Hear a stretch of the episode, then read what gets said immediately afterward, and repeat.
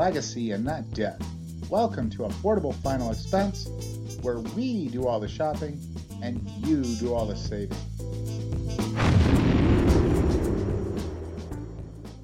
Hey, it's Mike Lucy here from the Leave a Legacy and Not Debt podcast. Today we're joined by a rock star. Yes, a rock star. His name's David Truffelman. David, who are you? What do you do? Why are you here? well, thanks for the introduction, Mike. I, I appreciate it.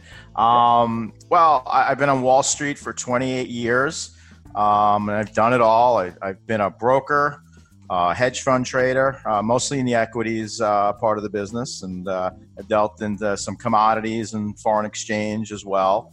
Um, I've traded equities, I've traded uh, um, commodities and FX as well. Um, about 12 years ago, I decided to make a little bit of a change, and instead of being in the brokerage side of the business, I, I moved kind of to the other side of the business, uh, which is the analytical side of the business. Um, just felt like I can uh, help people more that way, uh, and it was a great move for us. And um, now I do a lot of retirement planning and help people set themselves up for retirement, and I couldn't be happier for it. Well, thanks for that intro, Dave. Uh, you said one word for me that's very important, and the word was analytical or analytics. Um, let me explain to everyone listening what David does for me and how he can help you. Whenever I have a problem, a case, uh, a person that has reached out to me for help, I collect information, and if it's a complex enough case, I'll run it by David what David does for me is David knows the answers off the top of his head. And it's almost like it's too good to be true. But every single time I run a case by David, he's right. The numbers might be off by a percentage or two, but when you're running a case through your head, I find it absolutely amazing, Dave, that you're able to, to come up with these solutions. Is that a function of experience, passion? Like, how does that come about? I think it's a, a function of just fear of not being prepared. Um, that's kind of the way I run my life. I'm, I'm a big sports fan. I, I, coach a lot of sports, and um, I also trade the markets. And I, I, know how important it is to be prepared, to be ready for anything that comes your way. Because I, I guess I learned that from trading the markets that you know you have to be quick on your feet. So for me, it was always a fear of not being prepared. Uh, and also, I really enjoy what I do. So I'm constantly reading, I'm constantly looking at things, I'm constantly researching stuff. So a lot of times I will know the answer. Um, mm-hmm. But if I don't, I, I, can assure you I'll let you know I don't, but I promise you I will find the answer pretty quickly. I, I do know how to do that. I am good at that. But I think it's just it's a matter of just being prepared uh, for anything. You know, that's okay. important in anything in life. Yeah, and, and another thing that I've learned from you, Dave, is like attention to detail. Uh, there's many times where we're talking about discussing a problem, and I may say words uh, a little bit different than the industry standard is, and you always uh, correct me, or and you do so in a constructive way. And you know, I we can laugh about it, but the reality is, is you're very detail oriented, and there's times where I, I feel like pulling my hair out, but it, then I walk away and I'm like, you know what, David's right so the attention to detail is another thing that really sticks out for me. So thanks for all the help on that end, Dave. Well, you know, one of my old partners that I used to work with in the commodities business years ago, um, he used to say one thing to me. He's like, "It's the little things that count." He's uh-huh. like, "Everybody, everybody can be do the big things and the obvious things, but in business or anything in life, it's the little things that count." And, and I mm-hmm. think that's I've always remembered that, even though I didn't like him very much. He, he was right about that. gotcha. Uh, so we talked about analytics. We talked about uh, being prepared, and we talked about uh, details. So real quick, if we can have a conversation about the direction of the industry, some of the observations I've found, some of the research I've done, and the the research is consumers. There's sentiment amongst consumers not to trust agents um, I what I'd like to have happen is, you know, in due course of this conversation, is explain, talk a little bit about why consumers don't trust agents and what agents such as us need to do to gain consumer confidence back. Right. I don't think it's a matter of just something that's uh, strictly in the insurance business. I think that's in general. You know, mm-hmm. people don't like lawyers. They don't trust lawyers. Sometimes they don't trust their accountants. Uh, in the early 90s, when I first started in the business, I was a stockbroker. And, you know, if you ever saw the movie Wolf of Wall Street or Boiler Room, you know, those were the type of businesses and companies I used to work for. And after a number of years, you know, people started to not trust their brokers anymore. Um, mm-hmm. So when when when industries are not along the right path, and there's people in industries who are just not doing the right things by their clients, and you and you can go into any type of industry. You know, even even you you walk into a car um, dealership, you know, there's always going to be that cheesy car salesman that you don't trust. So, mm-hmm. unfortunately, there's a right and a, a, wrong way to do things. Some businesses are more regulated than others. But, you know, for me as a consumer, when I go into something, you know, trust is a big thing. You know, people mm-hmm. want to do business with people that they trust and they like. Um, and sometimes the people that they trust and they like may not be the most knowledgeable, but you know, gaining somebody's trust, it's not an easy thing. It's something that's earned, not not demanded. But mm-hmm. you know, for, for us, you know, as as um, you know, agents or, or advisors, and you know, whatever you're doing, you know, j- just doing the right thing, I think shows to people. Um, I think that comes off in, in, a, in, a, bright way where, where people will, will learn to trust you if you just do that. Um, and, and that's really important. So as I or we peel away a layer of that onion or two, a couple layers, what comes to mind for the trust component is options in the marketplace for consumers right now are they can work with an agent, a broker, an independent, or they can go out to a website and do self-service.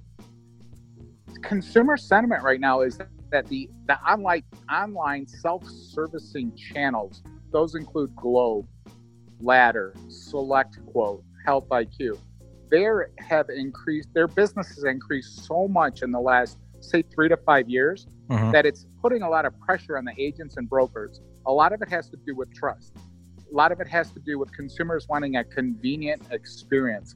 What what is your take on why some of the consumer businesses shifted to these online uh, these online offerings, these online businesses, David? Well, first of all, it was just the evolution of the internet. It gave people the opportunity to do that. You know, mm-hmm. um, I could never have done what I did in 2003 to 2010 back in the mid 90s. You know, I, the internet was not there, social media was not there. You know, mm-hmm. you had you had to do things a certain way. I think all businesses have evolved that way, and people now have the ability to take things into their own hands and and I think they feel more comfortable with it even if they're getting advice. You know, years ago when we had clients in the brokerage business, there was no internet, there was no quote, there was no something to look up. You know, someone got their statement once a month and every month they found out how their portfolios are doing. Now you can go online and see it in real time every minute, every second of the day. Um, mm-hmm. So you know that that part of it ha- has evolved, and and you know people just want to take things into their own hands, and you know just like the insurances in business, you can go on Facebook, or you can go on these things and get quotes, and, and you know go through people who you know say they you know they have no ties to anybody and they're unbiased and just like you can now invest in these um, robo investment advisors and cutting out the middleman and having to deal with somebody just because it's easy, just because it, it puts something into your own hands, doesn't mean it's better either. Okay, gotcha, and gotcha. it's something that we, we have to battle with, but I, nothing's still going to replace a person, a person who knows what they're doing. A computer cannot think on their feet. A computer cannot adjust like a person does. I know we're in the age of artificial intelligence, but we're still way off before a computer or any type of algorithm can outshine someone's instincts as a person. Um, and I think that's still what separates us from that type of community. And, you know, like I mentioned before, if you do the right thing, you're knowledgeable, you know, you, you get people's trust, you, you, you still will be able to outperform you know those self-made or self you know directed type of accounts and, and companies to work for. I gotcha. Uh, so as you're speaking you know one of the things that, that came to mind here is if you're if you're a consumer and you're you're shopping around for insurance and the most important thing for you is convenience. If one of the most important things for you is you just don't want to be bothered with a human at all if that's part of your objective or goal, then by all means, these online self service channels are great. However, that being said, if your goal is to get the absolute best product, the best policy for your dollar, what are what's a better approach or strategy for that person looking for that best product for them, David? Well, you need to find somebody who really knows what they're doing, either through searching or referrals is actually the best. You know, ask friends, ask coworkers if they're dealing in that stuff. The problem is with going online for these things, you're, not, you don't understand the business, so you're not going to be you're not going to have the ability to have the choices or to develop the choices that you will have if you speak to somebody in person uh, that knows what they're doing that can tailor everything to what you need you know the, the investment business the insurance business nothing is a one size fits all everything has to be tailored to what your needs are and that if you don't know how to ask those questions or what questions to ask to these online companies, you're not going to get those choices and you're not going to get set up with what you need. The key is is to have someone who will ask you those important questions. And sometimes they'll enlighten you to something that you did not realize. Now, I understand everybody wants the convenience of going online and not meeting with somebody. Um, you know, people just people just don't want to pick up their phones anymore. I mean, how many times you, you get on the phone and call people, no mm-hmm. one picks up their mm-hmm. phone. I mean, I don't do it anymore. If I don't know the number, I don't pick up my phone. It's it's a very frustrating thing. People just want to communicate, especially millennials. They just want to communicate in a little different way. So it's been a little bit of an adjustment. But as I know and you know as well, you know, you may go back and forth with someone in a text or an email, but once you get them on the phone, there's still nothing like that okay? And i think that's the hardest part for us is just being able to get someone on the phone or meet with someone in person. But i say if you're if you're looking to do something you know like ask friends ask family ask coworkers who you're dealing with who you trust that's still the best way to go about doing something. Because if you meet somebody that that really knows what they're talking about and then give you the options you're going to be much better off in the long run. But right now that's just kind of a product of our society and, and what it's become. And you know, it's, something you just have to deal with. Okay. Well, thanks for sharing all of that. Uh, next part of the conversation is if we can break, if we can pick that brain of yours, David. Um, what I'd like to do is just go through a couple demographical uh, categories of people, break them down by age, and hear in your expert opinion where you would guide those people if they were to come to you with a just a general request. We don't want to get into a detailed type of request, but someone says, "Hey, I'm looking to protect my family. I'm looking to protect my assets. I'm looking to pre- prepare for my retirement, or I'm, I'm, trying to help my kids or grandchildren out." So let's break this down into age groups. Okay. And real, real quick, I'm just going to throw an age group out there and just quickly tell me what you would recommend for that. So the zero, so from an infant, zero years old, just born yesterday to 18 years old, what do you recommend? Okay. Well, most people don't think that that demographic should be doing anything in the insurance business. You know, what does a five year old or two year old need life insurance for? And mm-hmm. to be really honest, the two year old doesn't need to be protected. But what people don't realize is that there's other uses for life insurance. Okay. Um, and one of the biggest things for life insurance, and, and I deal with a lot of um, grandparents on this who do this for their grandkids, is you can set up a um, a toddler from a year as much as a couple days after they're born, or at least a year, depend, depending on you know the company, um, with index universal life policies. And mm-hmm. these these policies um, can be bought on the uh, insurance on the, the child, and it can act as, if it's done early enough, it can act as a, uh, a funding for a college education without mm-hmm. any market risk. Uh, it could be used later on in life to, to buy a house, buy a car. Basically, you know, start start your, your grandkids or your kids up with something that they'll be able to fund the rest of their life. Um, now, obviously, you know, kid people that age don't really need a death benefit. They have no one to protect. They have no dependencies. So it's all about building cash value where they can take out and, and um, tax free and or interest free and basically fund everything that they want to do. Imagine taking out a college loan without having to pay interest or pay it back mm-hmm. when you want to or not pay it mm-hmm. back at all or buy a car without having to pay interest on it and pay it back mm-hmm. as you want to, or maybe not even pay it back at all, or put a down payment on a house. Okay, and all this without a credit check or anybody telling you, well, your credit score is not this, your credit score is not that. It's your money. You can go ahead and take it. So there's a lot of benefits for for for starting this stuff earlier.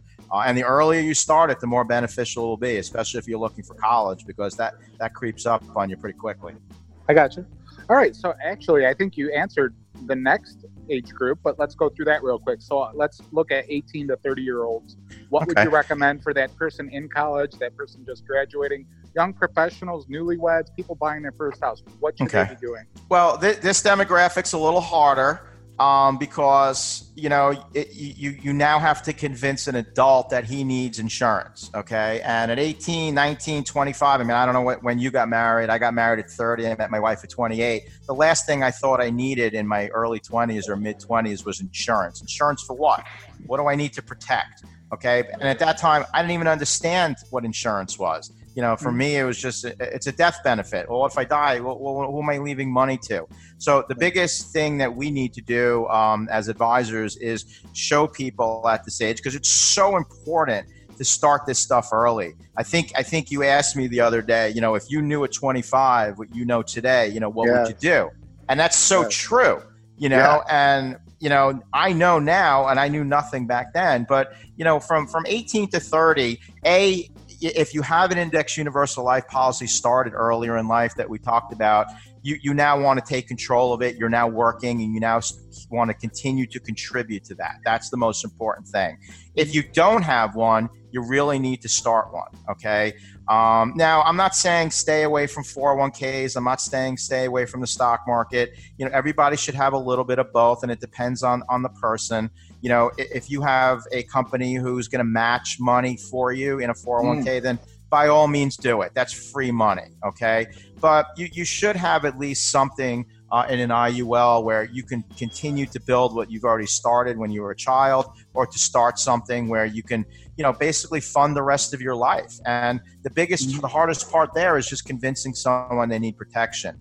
Now, Mhm. some people get married a little earlier. You know, I got married towards the end of that that that spectrum. So, obviously, if you have someone who's 22, 23, 24 who just got married and has kids, it's easier to convince them or show them why they need protection. So, Mhm. again, that, that's probably the hardest demographic to really help understand why they need something. Uh, I have an off the cuff question for you here, David. I've actually met with a few uh, people between the ages of 25 and 30, and what you described is exactly what I've come up against.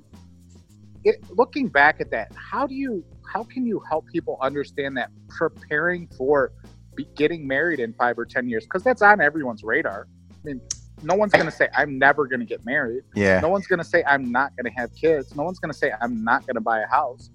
Even if they do say that, chances are they're going to end up doing that anyways. Anyways, what would you say to that 25 year old that says, you know what? I am going to have a wife or a husband. I am going to have children. I am going to have a house. How can you help them prepare ahead of time before those events happen? you know what you're you're very rarely going to convince somebody that's not married or doesn't have kids that they need this protection okay and you know what to be honest they don't really necessarily need it at that time okay mm-hmm. you know a term policy is usually used for young people to protect people in their early eight, early years as your kids grow up because that, that's that's the time where you're spending and have the biggest costs okay? And you really don't need to have that in place until you're married and have kids because you don't have anything to protect. So it's pretty hard to convince somebody. On the other hand the index universal life policy is, is really built more for cash building retirement money funding things for life it's not Mhm. about the death benefit as a matter of fact in those policies you want to keep the death benefit as low as possible and fund it as much as possible because you want your money working for you as much as possible instead of paying for life insurance so it's kind of like the opposite. You know, in a term insurance, you want the most amount of insurance for the least amount of money. But in IUL, you want to put the most amount of money in that buys the least amount of life insurance. So I got you. For me, that that would be the thing that I would really go after. Hey, you can fund, you can buy a new house, you can buy cars, you can fund the rest of your life, you can start your retirement because these people are already in the workforce. So that's something that they understand. Trying to make them understand that they need to buy life insurance when they don't have kids or they're married is very difficult to do. And sometimes it's it's best just to back off until they do have that that um, you know that that dependency. that need. I got you. So Yeah. uh, we're I'm derailing the train a little bit here, but I, I I'll be honest, I'm curious. So I, I you keep referring to IULs.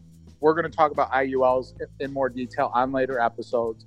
Uh, just everyone out there understand it's a life insurance vehicle that also provides cash accumulation over time. So my question for you, David, is that 25 year old, you're sitting down with them and you convince them that this is something that might be in his best interest are IULs flexible enough such that when you convince that 25 year old to buy it now, that they can go for the lowest possible death benefit, highest possible cash accumulation? Then, five years later, when they have a wife, a husband, children, a house, can they then increase their death benefit and adjust the adjust the policy for their needs over time? Yes, that, that's a very good question. And that's why uh, universal life policies are so popular now.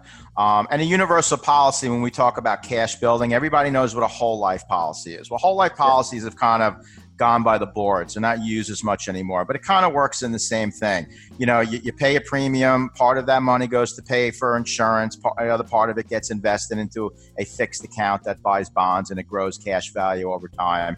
You're mm-hmm. allowed to borrow against that cash value tax free. Very, very simple. What the universal policies do and the index universal policies do is, like you said, gives you flexibility, allows you to overfund these um, policies, meaning putting as much money you can buying the least amount of death benefit. And in your younger years, your cost of insurance is going to be low. So the majority of that money is going to go into the investment account. Now, in a universal life policy, it's just going to go into a fixed account, so maybe 4% where it's just buying bonds and treasuries. It ha- has no market exposure. But the index universal life has a uh, indexing feature that's tied to either the S&P 500 or any type of market where it allows you to make bigger returns, okay, with mm-hmm. a floor of zero. So it's really nice in these policies. You only make money when the markets go higher, but you don't make you don't lose any money when they go down. So you're really you're really being conservative. You're, you're able to build money at a much higher rate of return than you will in the whole life policies. But the, the biggest advantage of those, like you said, if you overfund those in the beginning, let's say you lose your job or let's say your expenses get a little higher. You can actually cut down on those premiums and pay less premiums. You can adjust those premiums okay? On the flip side what you talked about let's say now you just got married and have kids you need a higher death benefit. You can now increase that death benefit. So the policies are very flexible going forward, and people really, really like that flexibility. Because in a whole life policy, you got to pay those premiums every month or every year depending on what your premiums are. In, an, in, a, in a universal life policy, you can skip premiums. You cannot pay premiums for six months if you want to. Everything is flexible, and it, people really, really like that. So that, that's why these policies have become so popular. In a whole life policy, you're locked in, right? There's no flexibility. There's none. You you're you're pay, you have to make the payments every month that'll lapse. You can't skip payments. You can't adjust your you know once you're in, you're in. You can't adjust your face. You can't adjust your your, your premiums, you're, you're in. And you're paying premiums for the life. Um, now, later on in life, those can be self funding where you can use dividends and cash value to self fund that policy. And if you funded it properly and early enough, that, that's always the way to go because mo- most people don't really want to pay uh, insurance premiums after they retire. You know, they're on, uh, yeah, and that that's usually the goal. But not everybody has that choice. But a, but a 25 to 30 year old certainly does. Um, okay but we just don't use those whole life policies much anymore. Um, we usually use them for people, you know, 45 to 55 who may smoke, have some issues, who want to get started and have some permanent death benefit. Other than that, the, the universal life policies can really be used for so many different things right now, and their mm. flexibility uh, and their cash value accumulation potential just just makes it a much better, more effective policy. Gotcha. Uh, all right. So the next age demographic, the next category of ages is 30 to 45. What are your recommendations here, Dave? Okay, well, by then, most people have kids, okay? Most people have dependents. So by, by then, these people understand, you know, what their needs are.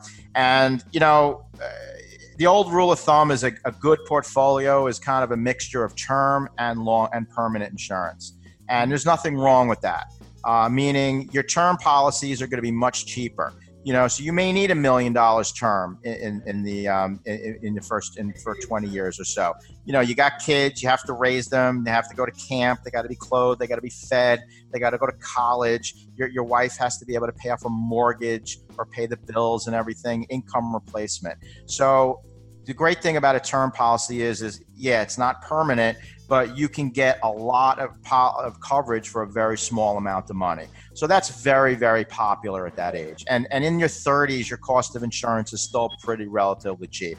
You know, once you turn 40, it, it starts to go higher a little bit, but under 40, your, your cost of insurance is. Now, if you haven't started an IUL, uh, yet, and maybe you're in a 401k. You know, everybody's different, but it's still early enough that you can start an IUL, uh, even for mm-hmm. a small amount of money. I, I would say that the, the, the, cutoff area is 45, uh, but even above 45, you still can do it. You just need to be able to fund it properly. But but but, but anytime under 45, you can start that IUL. Um, now, obviously, you're not going to be able to use it for college or buying a house or, or doing some stuff, but to start setting yourself up retirement or give you some alternatives, you know, there's still plenty of time in that age to do so. And, like I said, that's the age where most people have gotten married and start having kids. So, you know, th- that's your easiest demographic to concern, you know, to really uh, convinced that what they really need because they understand it the most. You know, they've got young kids, they're running around screaming, and you know they, they feel the pain. Like, oh my God, what what if something happens to me? What happens to my wife? What happens to my kids? All the stuff that needs to be paid for. So you know that that's the most important time to have as much coverage as you need and can get. Uh, all right. Uh, next age category, David, is 45 to 60. What do you recommend for people between ages 45 and 60? Well, this is a gray area. Okay, if you haven't done anything yet, it's it's it's a little tough. Okay, and it, it's kind of a little late to start an IUL unless you have a lot of money to fund it with, because you know you really don't want to be paying premiums over the age of 67 to 70. That's about the average age of retirement right now. So to start an, an IUL in your late 40s, early 50s, or even close to 60 is very very difficult. Um, and if you can't do it at that time, there are some alternatives. Term insurance has now become expensive. Uh, and at that age, your, your, your kids are grown up. They're probably in college or out of college. And, and, you know, I just turned 50 last year. And, you know, for the first time, you say, wow, I'm actually closer to retirement now you know, than I was to the beginning of my career. So it's kind of like the first time in your life you're actually really serious about retirement and getting concerned with it. Uh, you may want to pull in the ropes a little bit. You may want to take some of that 401k money and roll it over into annuities. Okay, there we talked about indexed universal life, where there's also indexed annuities, where you can have the same type of strategies and you can eliminate that um, eliminate that market exposure you know, what if you're ready to retire and all of a sudden a 2001 or a 2008 happens when you lose 30, 40% of your money? You know, this is the time where you really have to start conserving uh, and getting a little conservative with your money and not being as bold, not taking chances. And the way to do that is to kind of get out of the market, stop contributing there, and start contributing to an annuity product, um, which has advantages also. Um, it's tax deferred, just like a um, just like a 401k plan. And the beauty of it, if something should happen to you, all your all your benefit and all that money you put into it is given to your um, your your beneficiaries tax free.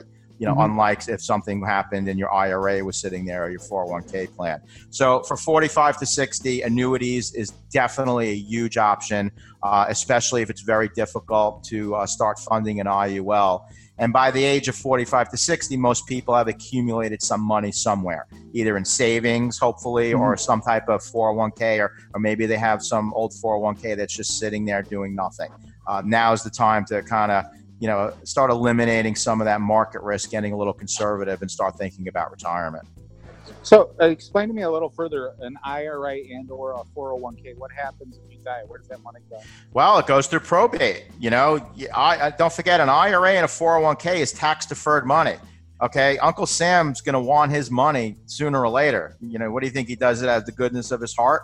You know, he, he's your partner in your in your retirement. You know, believe it or not, he, he is. And you know, he even tells you by the age of 70 and a half, if you haven't if you haven't started to take money out of your IRA, he makes you do it because he start he wants to start having his money. You know, it's wor- right. it's wor- it's worse than the bookie or a loan shark. You know, he's forcing you to do that. So what happens in a 401k and IRA, if you should die, it goes through probate. You know, Uncle Sam needs his taxes. Money goes through that, taxes get paid, the estate has to pay taxes, and then you get the rest. Well, that could be 30, 40, 30, 32%. You know, that get tax that gets taxed as income. So let's say you had $100,000 in your in your IRA or 401k and you pass away, you know, your your um, your beneficiaries will will get maybe, you know, 68,000 of it, okay? Mm-hmm. Uh, because it has to go through probate. But if you took that money and put it into an annuity, okay, that money is still working tax deferred like your 401k. But if you should pass away, that that money gets passed tax free to your beneficiaries. So they would receive the whole hundred thousand. So that's a very big feature as far as annuity. Also, you know, annuity doesn't build cash value or death benefit mm-hmm. like an IUL does, but the biggest thing is it avoids probate. It get it gets passed on tax free in full to your beneficiaries. So that's all part of getting a little bit conservative because obviously you know, when you're 30, 45, you, you don't, your mortality isn't, you know, you don't really think, you know, you think you're going to live forever. But, you know, when you're 45 to 60, your health may start to deteriorate a little bit. You kind of mm-hmm. start thinking about your mortality and, you know, obviously more stuff can happen in that, in that time period. So annuities are a great thing to get started, especially over the age of 50. And I'm not saying put all your money into it.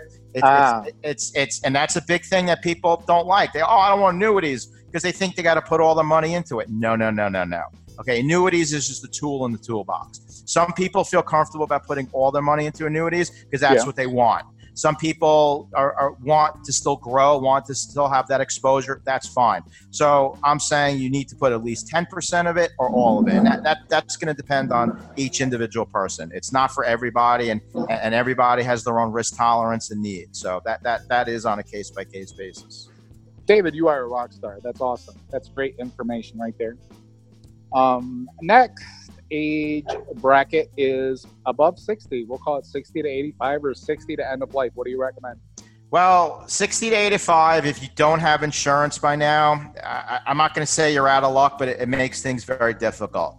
Um, then you're, you're, you're kind of, you know, looking at maybe like a final expense policy where, you know, you're just really looking to um, cover your your funeral expenses so your your spouse or your kids don't get stuck with the bill okay uh, mm-hmm. it's almost too late to start accumulating anything as far as a death benefit unless you're very wealthy and, ha- and have and have um, and have a lump sum of money to put into a whole life policy that's usually not the case people with money or have disposable income have typically taken care of that way before the, the age between 60 and 85 but right. you know by age 60 you're kind of approaching retirement okay? So you know we talked about getting a conservative between 45 and 60 well 60 you really need to start pulling in the reins. You know you, you need to start thinking about really putting your money into annuities because what annuities are is they can be used in two different ways. They can be used for growth but they can also be liquidating your assets in retirement you know, why do we work and save money in IRAs and, and 401ks and IULs for our entire life? We do that mm-hmm. so we have money to spend in retirement, not to sit.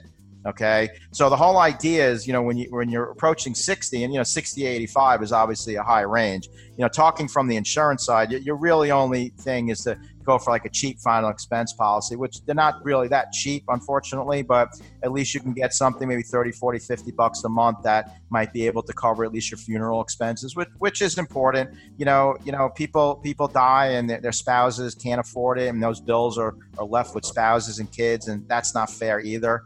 Um, so from the insurance standpoint, you really don't have much options with that at that point. But mm-hmm. you know, from 60 to 65, you're getting ready to retire, and the last thing you want to happen is a 2008 or 2001 where your money all of a sudden drops 30, 40 percent. Okay, I know I've seen that. That happened to my father. Happened to him twice. He was ready to retire before 2001, lost 40 percent. Oh, the good news is he made all his money back, but you know, it only took seven years to do that. And then 2008 happened. So here's a guy who was looking to retire at 63, didn't retire to okay. And so I've seen I, have seen how that happens firsthand. But um, yeah, at the early 60s, you really want to you know limit your exposure to the market. Start putting things into annuities, even if it's a growth annuity. You can still grow your money at that age, but the key is is to eliminate your exposure mm-hmm. to the markets. And and again, you know, putting money there takes money out you know you, you you you eliminate probate and you're you can you can pass that money off tax free now when you turn 70 and a half you have to do it okay? You have to mm-hmm. okay? So you can't even keep money in a qualified plan there. So you know the earlier you start doing it the better off that that you are. But you don't you don't want to have to start liquidating your 401k at 70 and a half because then you have that then you have issues with paying taxes on it and hurting your social security and your Medi- medicare uh, oh, benefits. Yeah. There's a whole there's a whole backlash that can happen what people don't realize. And who knows what the tax brackets should be in 10, 15 years. You know, we have the lowest tax brackets right now. Could be a lot higher.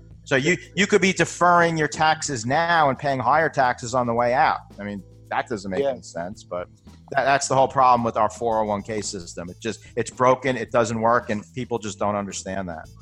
Is there any tax penalty for moving, or is there any? I don't want to call it penalty. What's required of you in terms of cost if you want to shift money from 401k to an annuity? The only penalty you have is if taking money out of a qualified plan before age of 59 and a half. Now you you can take money, you can roll over money from a 401k into annuity inside your qualified plan. That's done all the time.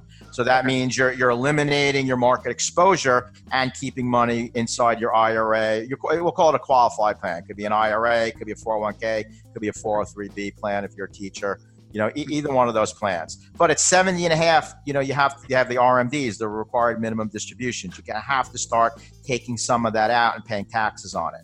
Uh, it, it's just it's just the way it is. But the key is is listen, you're going to have to pay taxes on that 401k money. It's been growing tax deferred for years. There's nothing you can do about it. The mm-hmm. benefit about the IUL is is that it's been growing tax deferred all those years, and you won't have to pay taxes on, on any money being called out. But mm-hmm. if you don't have the IUL and you do have 401k plan, you at least have to start reining in and eliminate, eliminating your market risk. Because as you get closer to retirement, you cannot afford losing 30, 40% of your money and then mm-hmm. having to live on it. Because don't forget, you, you have, let's say you have a million dollars, you lose 30, 40% of it, you're now down to uh, 700, 650. Then you have to start taking money out. You're still paying money on, you still have to pay taxes on the 650. So now you're down to probably 400,000. It's, it's not a good scenario. And you know, yeah, the, the key is is to really, really rein in and, and limit your exposure to the markets. And there's plenty of gr- good ways to do that. Okay.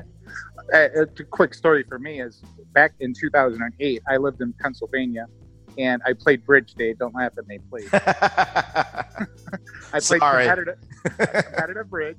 Yeah. Uh, huge population of bridge players in New York, as you may know. Um, however, a lot of my friends and colleagues and bridge, you know, bridge playing people I hung out with were older. What I vividly remember from 2008 were many of these people, because of what happened in 2008, were already planning and preparing for retirement. They were in their, you know, late 50s, early 60s. What 2008 did to them was they had to go back or they had to maintain their job. They had to stay in the workforce for an additional five to 10 years. You know, so now fast forward 10 years, a lot of those people that I stay in contact with are are retired, but their plans were deferred for five or ten years. And perfectly avoidable. But people, the problem is when markets are at the highs, people don't realize that this can happen. I think yeah. after 2001 and 2008, if you lived through it or saw somebody live through, through it, you now understand a little bit better. Okay. Before that, you really only had 1987 to, to talk to, but the markets have changed so much since the mm-hmm. late 90s and we've seen such a boom in these markets that you know this could happen again. It will happen again, and you know we're we're we're, we're 11 years into a, a market boom here and a bull market. Yep. And it's not going to last forever. And again, it all depends what age you're in. But you know, you made a good point about having to delay your retirement and going back to my dad. You know, in 2001, he was 63 years old. So, yeah, he lost 4, 30, 40% of his money, but he was able to let it sit there and come back and keep adding to it. So, in 2008, he had more money still than he had 2001. But the problem is in 2008, when 2008 happened, he had already retired. And now he's now he's 71 years old. So now mm-hmm. he doesn't have the income that he had and he's forced to take money out of his IRA because Uncle Sam wants his piece. It, it was it was much much worse than than, mm. than in 2001. And you know, by seeing this and, and explaining this to people, it really hits home. And these are the stories I tell my clients. Okay, I, I use the story of my father because it's a perfect story to use. You know, and you know, I, I tell people this is what can happen. Like, wow, you know, I don't want that to happen to me. You know, what if, what if you can you can you afford to have less money in seven years, or the same amount of money in seven years, or miss seven years of growth?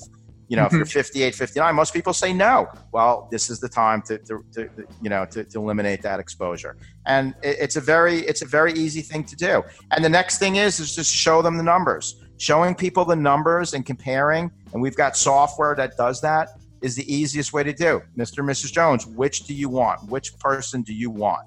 Very easy, mm-hmm. and it's it, it's it's it's a no brainer. Okay.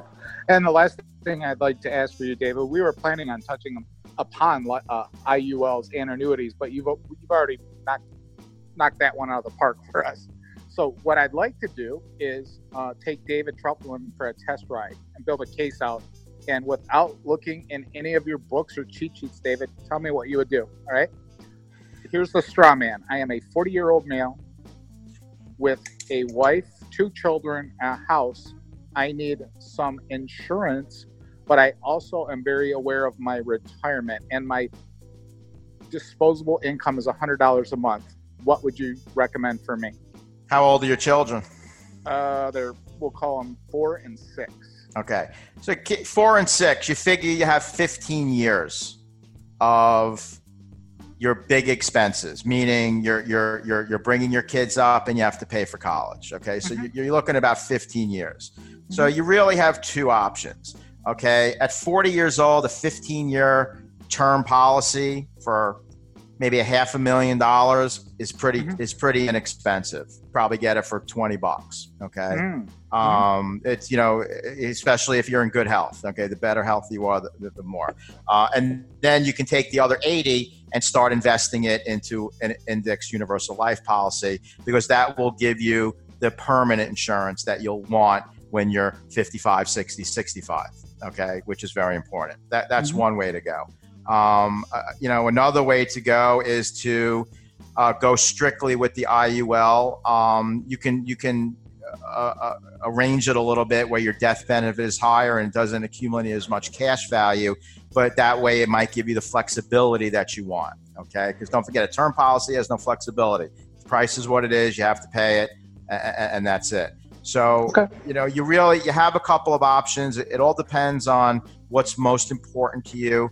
But for everybody with young kids, you know, the biggest thing is is you need to make sure that you have income replacement set by the time they at least go to college. Now, everybody wants to be able to have a death benefit that pays for college, but let's face it, you know, a college education is not life or death, okay? Eating, clothing, having a roof over your house, that is. So even if you can't plan for a college education, you should at least plan enough money for that 15 years to cover mm. your, your mortgage, food, monthly expenses, whatever your monthly expenses are. And that's very easy to calculate. If you can mm-hmm. cover your college education for your kids too, even more than better. But you know, not everybody is able to do so. And it all comes down to what the budget is, of course. Cool. Well, thank you for answering that. And knowing David, like I know David, he's probably pulling his hair out, saying to himself, "Mike, I need more information." Am I right, David? Well, you know, the more the more information you have yeah. the better you can serve somebody. Okay. And yeah, you you know, if you gave me that information or I sat down with somebody, there's about 20 or 30 other questions I, I would have I, asked I, or needed to ask. Yeah. I got you. But yeah. here's what I learned is uh, so I, I, have one question before I add to this is when I said $100, $100 a month disposable income, what, was, what was your reaction? Is that, you know, is David Truffelman thinking to himself, he needs more money, less money? That's just right. What is, what are your thoughts? listen, I'm never one to judge. You know, people have different economic conditions in their life. I'm not going to judge someone because their their um, their disposable income is hundred dollars or five hundred dollars or thousand dollars or maybe fifty dollars. You have to work with what's comfortable. The worst thing that you can do is set somebody up with anything in life that's gonna that's gonna affect their monthly bills. Okay, you have to be able to pay your bills. That that income that that because that policy has to be paid for. You don't want them to inconvenience or to affect anything else that they have to do. So never judge because someone only has this or only has that. You you take that money and you set them up with the best thing that you can do some. And and sometimes you're not able to cover everything. And when you can't cover everything, and, and Mike, we've used this term before, the critical period, you know, if we if we can't cover everything let's let's at least cover a critical period. And the critical period is usually a small death benefit amount and it's only meant to cover the, the first couple of years or so or, or, or, or small amount of time after you die if something should happen where you know your wife has enough money to take care of your kids. She has a year or two to stay in the house make decisions. She's got some money to, to move on, you know, or, or, just get a job. She, she, she has enough time where she can get back on her feet. Where if you didn't have any life insurance and you're gone and the income's gone, all of a sudden the house is foreclosed on. They can't eat. They can't. They can't take care of the kids. So a budget has nothing to do. Anything can be can be um, worked into any budget anywhere. Obviously, you'd rather have your cake and eat it too, but but that's not that's not always the case. Um, okay. And I, I usually tell my clients, I'm like, hey, listen, I would have loved to driven to this appointment in a Ferrari, okay, and, but I didn't need a Ferrari to get here. Okay, I only needed a, a, uh, a Yugo or a bicycle I could have gotten here in the same way, but I can afford a Honda or a Lexus, you know. So right what you want, what you need doesn't doesn't mean it, you have to get there. It, it's the same thing of getting to point, uh, you know, A to B. Um, so yeah, we, we can work in with anybody's budget. Anything can be tailored, and and again, that just goes back to the questions. You know, I mean, mm-hmm. just qu- questions are big. Concerns. What what what what what's what's your main concern? What are you worried about the most? Are you worried about retirement? Are you worried about dying? You worried about you know having you know leaving a legacy? You know, protecting your kids everybody has a different a different fear. And and that's it. And it's it's all about tailoring it to them within their budget. That's always important. Well that straw man i built for you i learned a lot from what uh, from your response david. I, it never crossed my mind to allocate the money the way you did. So allocate 20% of that 100 into a term with a higher face value and then 80% of it or $80 into an iul that that that's amazing that you thought of that right off the cuff. Thanks for sharing that.